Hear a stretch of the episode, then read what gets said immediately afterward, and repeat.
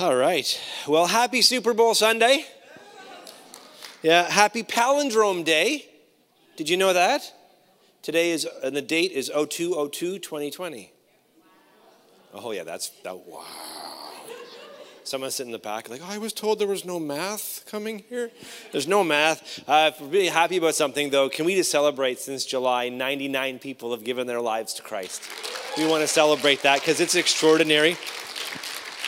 And so, this entire year, this entire year, we are in a series called Carriers of the Heart. And every month, we're looking at a different value. So, for Life Center, we have nine values.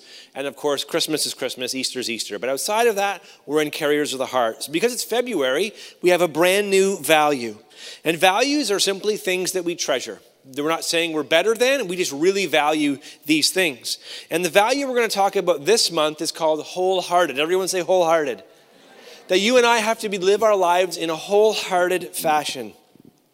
And sometimes, in order to describe what something is, it's easier if you look at what it isn't because most of us are very well acquainted. Wholehearted can seem a little odd, but you know the opposite to wholehearted, and then you've probably heard it before, and that is when someone is living a half hearted life or a half hearted effort.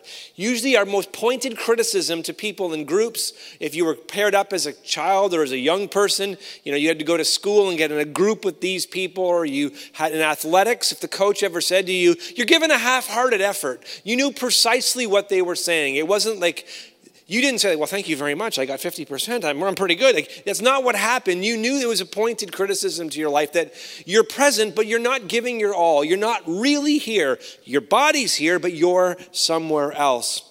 And oftentimes, one of the most sharp criticisms that Jesus ever gives towards those who are religious so that if we are all consider ourselves followers of Christ, or if you're new here, not yet a follower of Christ, welcome. But for those of us who are followers of Jesus, um, this is one we have to pay particular attention to because we're prone to this in our lives. Jesus oftentimes would bring his most pointed criticism to those who would consider themselves religious, and he would quote from the, an old prophet in the Old Testament, and he would say this Your lips are saying all the right things, but your heart is not connected to what you're saying. In other words, with your lips you do worship me, but your heart, it's in vain. It's, it's nowhere near connected to who you are and what you really believe and what you really think. And it was this really pointed, pointed criticism. And a moment ago, you just saw life groups. Before we go any further, I just want to take 10 seconds and just say to you I am, as lead pastor of Life Center, having the privilege of leading all of our campuses, whether it's here in Orleans, Kanata, Cornwall, online, and Lord willing, in the future ahead, downtown. Um, I am in a life group. And I don't show up at the life group as a pastor. I show up at the life group as a follower of Jesus, and I leave my title at the door. And it's this beautiful opportunity that I have to be in community. And I want you to know that from my experience, I need the people that I'm in life group with, and hopefully I help them out a little bit too but they are like a mirror sometimes. They can challenge me, and just by them sharing their stories, it helped me to be more like Jesus. So there is no such person, and there is no such place where any follower of Jesus ever arrives where we don't need other people to help us be everything that God has called us to be. I would even go so far as to say if you're not in some form of community, you will not experience the fullness of all that God has for you. It doesn't have to be a perfect life group, there's no such ones. And you can try some different ones on. You may not find the right one the exact first time, that's okay. But it's important for you and I, whether it's in Bible school, it can be that way where we begin to get to know people, but it's important to be known and it's important to know other people. It really, truly is. So, talking about wholehearted as I was just a moment ago. God the Father, God the Son, and God the Holy Spirit work together to touch and to transform our hearts. And here's what I want you to know that Jesus is so passionate about touching our hearts and saving our hearts and redeeming our hearts and holding our hearts and mending our hearts, restoring our hearts and filling our hearts, empowering our hearts, and then sending us out into a lost and broken world. That whether you read any of the Gospels, Matthew, Mark, Luke, or John, if you look at the life of Jesus, if you see the heart of God, it is always not only to touch our hearts, but to transform our hearts. That God does his deepest work oftentimes on the inside of our lives. It takes takes sometimes a long time for it to show up or a degree of time for it to show up on the outside, but God begins to move on the inside. And one of the things I want you to know is last year as a staff, we were wrestling through all of these values. And the value of wholehearted was the value where we had the deepest conflict, the deepest things to work in and out and through. And one of the words that we used as a placeholder before we settled on wholehearted is the word excellence. We love excellence at Life Center. We love things to be done excellent or as best as we can. But one of the dangers for us when we begin to wrestle with it as a team together is that excellence can quickly become about outside and performance. And here's what I want you to know. If you want to join the worship team, and can we just give it a hand for the worship team? They've been here since 6:45 this morning. So it's not for the faint of heart or those serving in the back. They've been here since 6:45, 7 a.m. this morning, getting everything ready. But if you want to serve on the worship team, of course you have to go through an audition. It's not just like I've got a heart to sing. If you can't carry a tune, then, then you, you can sing in your life group of one and you can enjoy it. But maybe, just maybe, so so we want things to be done excellent for sure. But here's the heart at Life Center it's not about pitch and performance as much as it is about God's presence. In other words, we don't want anyone walking away saying, Wow, what a performance. We want people walking away saying, Oh my goodness, what was that presence?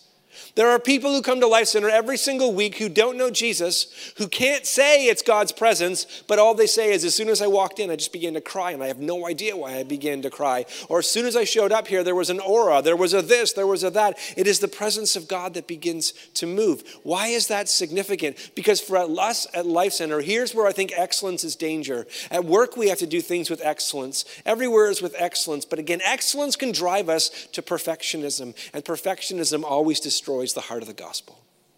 Because the heart of the gospel isn't your perfection, it is the perfection of what Jesus did for us. It is not based on our behavior, but a blood-stained cross. And then the blood-stained cross transforms our behavior, but it's not earning its effort. But it's totally different. So we got rid of the word uh, excellence. we still value it, but for us, it's wholehearted. And this is what we mean when we say wholehearted. Wholehearted people do the same things as everybody else, they just do those same things differently.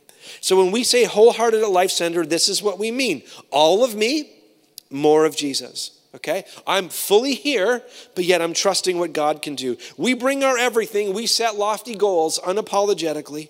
We set audacious goals unapologetically, but we try and then we try again, understanding that sometimes we fail. Jesus sets us free from traps, though, of perfectionism and comparison, or I should say, unhealthy comparison. We bring our best, but we trust that God is greater. We bring our best to everything and anything that we do, but together we trust that God is greater. So anything and all that we do at Life Center, we want to do our absolute best, but we are not believing for a second that we're the savior of the world, that we're the healer of the world, that we're the deliverer of the world. We are pointing to the one who is, and we are showing the world the one who is. It's not all about us, it is all about him, but God uses all of us to point people to him. Make sense? So, this is the value that we're digging into this month. And we're going to look at a life of a man by the name of Joshua. Everyone say Joshua. We're going to look at an individual in the Old Testament, his name was Joshua, who, who lived a life from a wholehearted place. Not from a perfect place, but from a wholehearted place. And here's what the scripture says. Before I read the scripture, actually, in Exodus chapter 33, verse 8 to 10, I want to say this. I want you to picture something in your mind.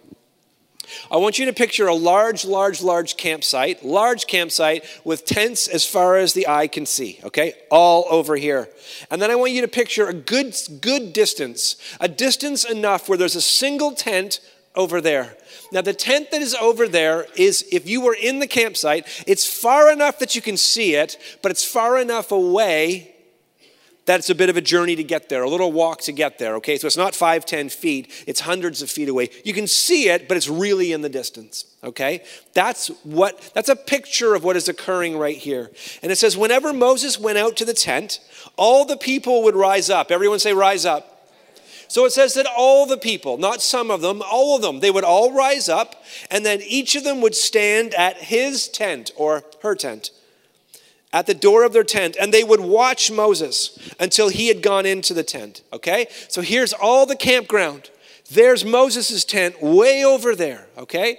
They can see it. They, they can see Moses walking to that tent. It's not in the campground, it's far away from the campground, but enough that they could see it. And so they would stand at the door of their tent. They would rise up, they'd stand, and they would watch Moses until he disappeared from their sight. He goes into the tent. And when Moses entered the tent, the pillar of cloud, this beautiful present, this example in the Old Testament of God's presence being there, would descend and stand at the entrance of the tent. And the Lord would speak with Moses.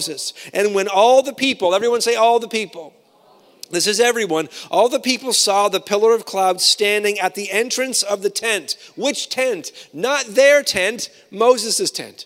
All right? Way over there. They would again, they would rise up and they would worship, each at his tent door. Everything in here is good. It's beautiful. What's happening? It's, it's, it's worthy. They're rising up. They're worshiping. God's presence is over there. Everyone say over there. So God's presence is over there. Moses is over there. They can see it. They wouldn't just stay inside their tent. There was a moment of reverence and respect to God being present. But they stood at the entrance of their own tent. In other words, they stood far enough away to be safe, but enough that they could see. But what the scripture says is that there was this individual who was Moses' assistant, and his name was Joshua. And I'm not saying it was better than, because what they were doing here, there's nothing wrong with it. But Joshua did something different. Everybody would rise up and worship, everybody would watch, but Joshua did that differently. And here's what it says it says, Thus the Lord used to speak to Moses face to face as a man speaks to his friend. How powerful is that? It says, When Moses turned again into the camp, so get it. Moses has gone into the tent, speaking with God, and then he gets out of the tent and begins to make his way back to the camp. As Moses is waking, making his way back to the camp, this is what it says about Joshua says, When Moses turned again into the camp, his assistant, Joshua the son of Nun, a young man, here's what it says he would not depart from the tent. And so Mo- Joshua was Moses' assistant. And so there he is. As Moses walks away, you would think as an assistant should always be with Moses. I mean, a good assistant should be, right? But there was something about Joshua that he was not content just to stand at the door of his tent and see what God was doing over there, that he got as close as he possibly could to the presence of God. He did the same thing that everybody was doing, but he just did it differently. There's a way in which he pursued God's presence that was different than those around him, that set him apart from those around him. Not better than, just different. Now, Joshua could not enter the tent. That was not his place. That was the place for Moses and God. But where would he position himself? Right outside the tent, as close as he possibly could. Again, while the people had their focus on Moses, Joshua had his focus on God's presence. While the people had their eyes on Moses, Joshua had his eyes on the Lord. While the people stayed close enough to see, but far enough to be safe, Joshua risked it a little bit further. But Joshua's hunger for God's presence took him from his tent door and positioned him by God's tent door. For wholehearted people, here's what I want to say Little details matter as they create separation. Now, listen, not separation from or against or better than others. That's not what I'm speaking about at all, because that's oftentimes self righteousness and arrogance. That's not what I'm speaking about. But to be set apart is to be holy. It is to set apart things in our hearts and lives. And so when the Holy Spirit speaks to our hearts, moves upon our hearts, does things in our lives, it oftentimes and often and always sets us apart. And so perhaps in your life, there's a, a behavior that is not healthy for your life. There's a sin issue that's not healthy in our lives. When the Holy Spirit comes, it's to set us apart from those things. But there's also dreams and desires and things that we have in our heart and life that when the Holy Spirit comes, it is to set us apart from those things, to not just do everything different for the sake of being different, that we may do the same things, but we do them differently. Here's what I want you to know that every single time I come to church, every single time, you are not an audience, we are a body. This is not a performance. I'm using one spiritual gift this morning called teaching hopefully to help and bring of aid to your life. But here's what I know God does not only in this moment want to use one life, He wants to use your life and your life and your life and your life. There is no such thing as coming to the house of the Lord and not being on that Sunday. We are always all in, saying, God, however you want to use my life, I'm available. If you have a gift of encouragement or exhortation, He may want you to encourage or exhort somebody. You may be walking in and you have a spiritual gift of helps, and you see see someone struggling to hold things or walking with a baby in their arm and a bag, and you walk over and you just be of assistance in that moment. It's not just a natural thing, it's a supernatural thing. Or perhaps you hold the door for someone, and if you sometimes you hold the door, you end up holding the door for a lot of people, that's okay you serve in the nursery, or you serve in this place, or you serve in, in that place. That's great. We use the gifts that God has given us all in, wholehearted. It's not just when we're on, when we're singing, when we're teaching, when we're worshiping. How many of you know that we are all worshiping God when we're worshiping together? It's no one's job to conjure us up. Yes, we have places of leadership for people to lead us in worship, but it's to lead us to where our hearts are already postured is to lead us in a place of affection where our hearts are, again, they're, they're all in. Separation is not from or against others, but it is set apart perhaps from where we are to the next step that where God wants us to be or where we could be. For those of you who are leaders and you have a boss or somebody in authority over you, Joshua's life is a wonderful life to look at. Because look, Here's Joshua as close to the tent as he can get. But he doesn't go inside the tent because that's not yet his place. If you know anything about Joshua's life, the scripture's later going to say that when Moses dies, now Joshua steps into this place. As a sideline here, a little leadership moment. As God is beginning to grow you as a leader, here's what you need to recognize. You need to recognize the difference between leaning in and leading out. You need to recognize the difference between leading in and leading out. That oftentimes, before God uses you out there, He begins to create room in here. He begins to set you apart on the inside. He begins to call you that though everybody around you is doing the same things, you have to begin to do things differently. How often do we settle for pursuing our dreams, but from a safe distance? Here's all I know. It's one thing to stand at your tent and watch what God is doing. It's another thing to get as close to God's presence, which in that day and time would have been a frightening thing to do, but it's also where the action was. Listen, it, it is something for you and I. Something changes in your life when you stop only pursuing God on your time and you open your heart to say, God, you can have my whole calendar. That when you show up at work, it's not just like, well, God, I gave you your time was on Sunday, now it's my time. There's something that begins to change when it's not about your or my time. It's just, God, you're the creator of time, and you can use my time. Jesus said, The hour is coming and is now here where true worshipers will worship the Father in spirit and truth, for the Father is seeking such people to worship him. Because of the work of Jesus, you and I have access to God's presence 24 7. We don't have to go to a tent because of what Jesus has done. However, however, Today is never a message that tries to put down. It's a message that wants to come under to say this is never settle, for an introduction when you were created for intimacy with Jesus.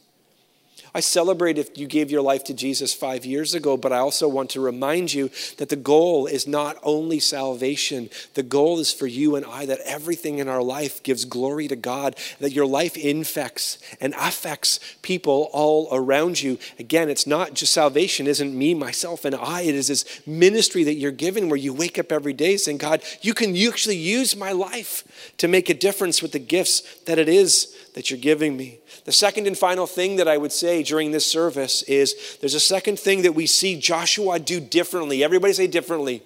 There's a second thing that we can see that Joshua does differently than others around him, and it is this Joshua does not confuse wholehearted with always feeling. So Joshua does things differently. When everyone else was comfortable at the tent, he gets as close as he possibly could. As well, Joshua does not confuse wholehearted with always feeling. Over and over again, there's a specific phrase that you will see in the book of Joshua if you read it. Joshua chapter 3, verse 1 says this Then Joshua rose early in the morning. And they set out from a town with a really unfortunate name. And they came to the Jordan. And he and all the people of Israel, they lodged there before they passed over. In Joshua chapter 6, verse 12, it says this Then Joshua, ready for it, rose early in the morning. And the priests took up the ark of the Lord. Now, before you panic, this is not a message on you rising early in the morning. Or perhaps it could be. I don't know. That's not my call to make. But here's what I am saying living a wholehearted life is embracing how wholehearted living engages disciplines and not only feelings. It engages disciplines, not only feelings. I promise you, if you look around today, there are people sitting in here that didn't want to come here today. I promise you today, there are people who got up this morning and didn't feel like doing devotions, didn't feel like praying. Didn't I've never one time in my life felt like fasting, ever. Never. Not even when we call a fast, I still don't feel like it. I, I don't even think I've ever had a morning where I felt like waking up, really. Some of you just wake up like, hey, the birds are chirping, do, do, do, do, do. Never, never. Every single morning is like, every morning of my life is, oh my gosh, it's morning again? like I'm just in bed, un, embraced by the comforter. That's a name for the Holy Spirit, by the way, but I'm really talking, I'm just talking about the blanket. But I'm just like in the embrace of the Comforter. And every morning I look to my, I, am lying like this, I'm a stomach sleeper. Don't judge me. and I look to my right, and Lori's always gone. Right? She's just downstairs. It's not like she's left me, she's just downstairs. But she's always up before me. I've never felt like it. Like, like even on days where I should feel like getting up, my, my Lord, this is your wedding day. And I'm like, 15 more minutes? Never, like, I, I, felt all about that, of course, but I didn't feel it. You know, the enemy lies to many of you that when you look around, it's like, well, well, everybody else in here like loves doing their devotions. Everybody else in here feels like. How many of you always feel like forgiving? Nobody. Who woke up this morning and said, Oh my gosh, you know what? Today I get to give away some of my money. Woo! It's tithing day, it's tithing day. No, I mean, it's this place of like, we wrestle with these things called spiritual disciplines. The desire to go, so to go where you desire to go, you're going to have to do what you don't want to do. For Joshua, that meant rising early in the morning. I don't know what it looks like for you. But wholehearted does not mean that you always feel it. But it does mean, in spite of what I feel, I am fully persuaded, I am fully devoted, I am all in. John Maxwell, as a leadership teacher, once said, It's so important to make important decisions in your life that you make a decision and then you spend the rest of your life managing a decision that you have already made. Whereas people who oftentimes struggle in life, wait until they feel it to make every decision. And so every time I've got to make a decision, I got to make a decision, I got to make a decision. No, no, you can settle in your heart who you desire to be, and then you manage that, dece- that, that decision versus every single Sunday getting up and going, should I, should I not? I grew up in a house that said, as for me and my house, we're going to serve the Lord, so let's go. Didn't matter what we felt like, we just engaged it as a discipline. And now we're instilling that in our kids. And my kids respond to it the same way I did. right? My kids do devotions the same. God is such a God of justice. Like I was the worst, period, worst, period, worst at devotions. Like family devotions. Like I, during family devotions, I would laugh. I would always find something funny, which wasn't funny to my father. Because he was trying to explain something, and I'd be laughing. Or, or one time, we were going through the whole Bible as a family together. And as soon as he would, okay, this is, this is going to go back. As soon as he would press play on the tape recorder,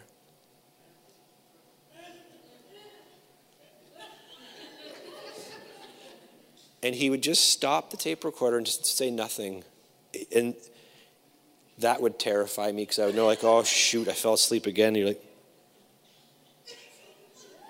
so now, do you know what our house looks like when we do devotions? oh, your house must be very orderly. Oh, yeah. Oh, yeah. It's something orderly, all right. It's chaos, right, Laura? like the dream of what we have from the reality of what we live. And speaking of difference, can I just take a minute and go on a rant here for a minute? If you're here and you're under 20 years old, I believe in you. I believe in your destiny. I believe in your future. I believe the church is in amazing hands. I think you're extraordinary. And I think you're destroying the human language, the English language. I think you're destroying it. Just like my, but there's a generation, don't forget, there's a generation older than me that thought my generation was destroying the, the English language. And in a lot of ways we did. But let me give you an example. Let me give you two examples. Number one, I have two daughters. And they came to me recently and they just said, Oh, dad, we just want to sit and spill the tea. And I was like, You spilled the tea? Well, like in my head, I'm like, Clean it up. And I didn't even know you drank tea. And if you were making a tea, I love tea. Like, I love tea. I drink like five cups of tea. Why didn't you offer to make me a tea? And they looked at me like, What is wrong with you?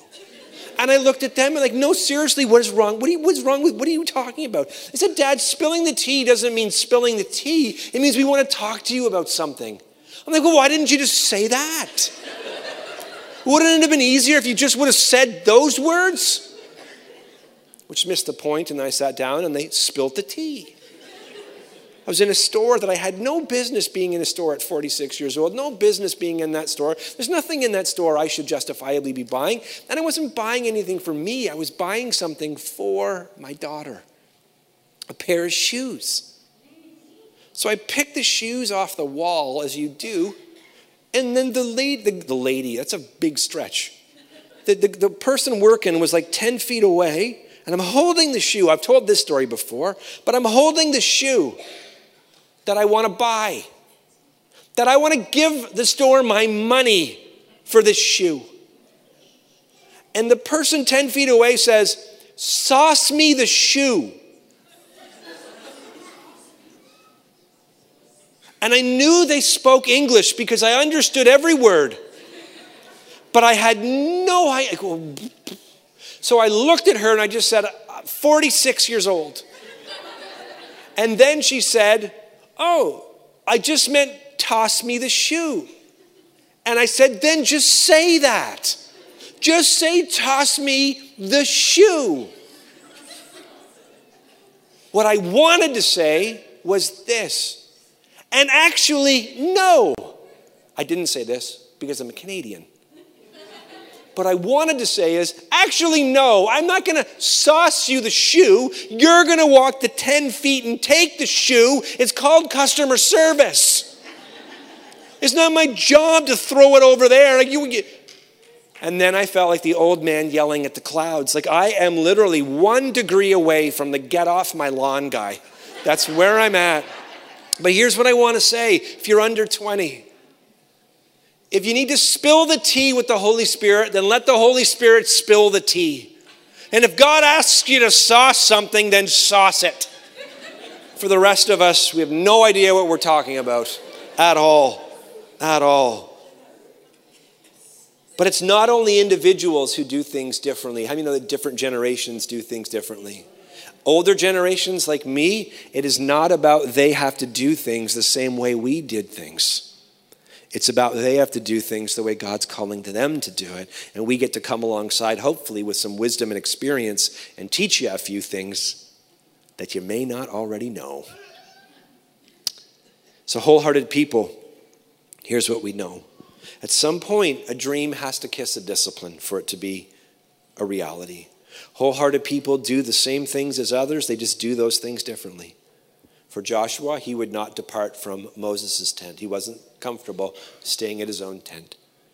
And also, wholehearted doesn't mean always feeling. You don't always feel things. But it doesn't mean that you don't do them just because you don't feel them. It means we're fully devoted, we're fully persuaded, we're all in. For Joshua, that meant getting up in the morning. I don't know what it looks like for you, but I promise you, between your dream and your desire is a discipline that you need. And it's not based on your behavior. You don't have to be perfect at it, but you do have to be honest that you have to grow.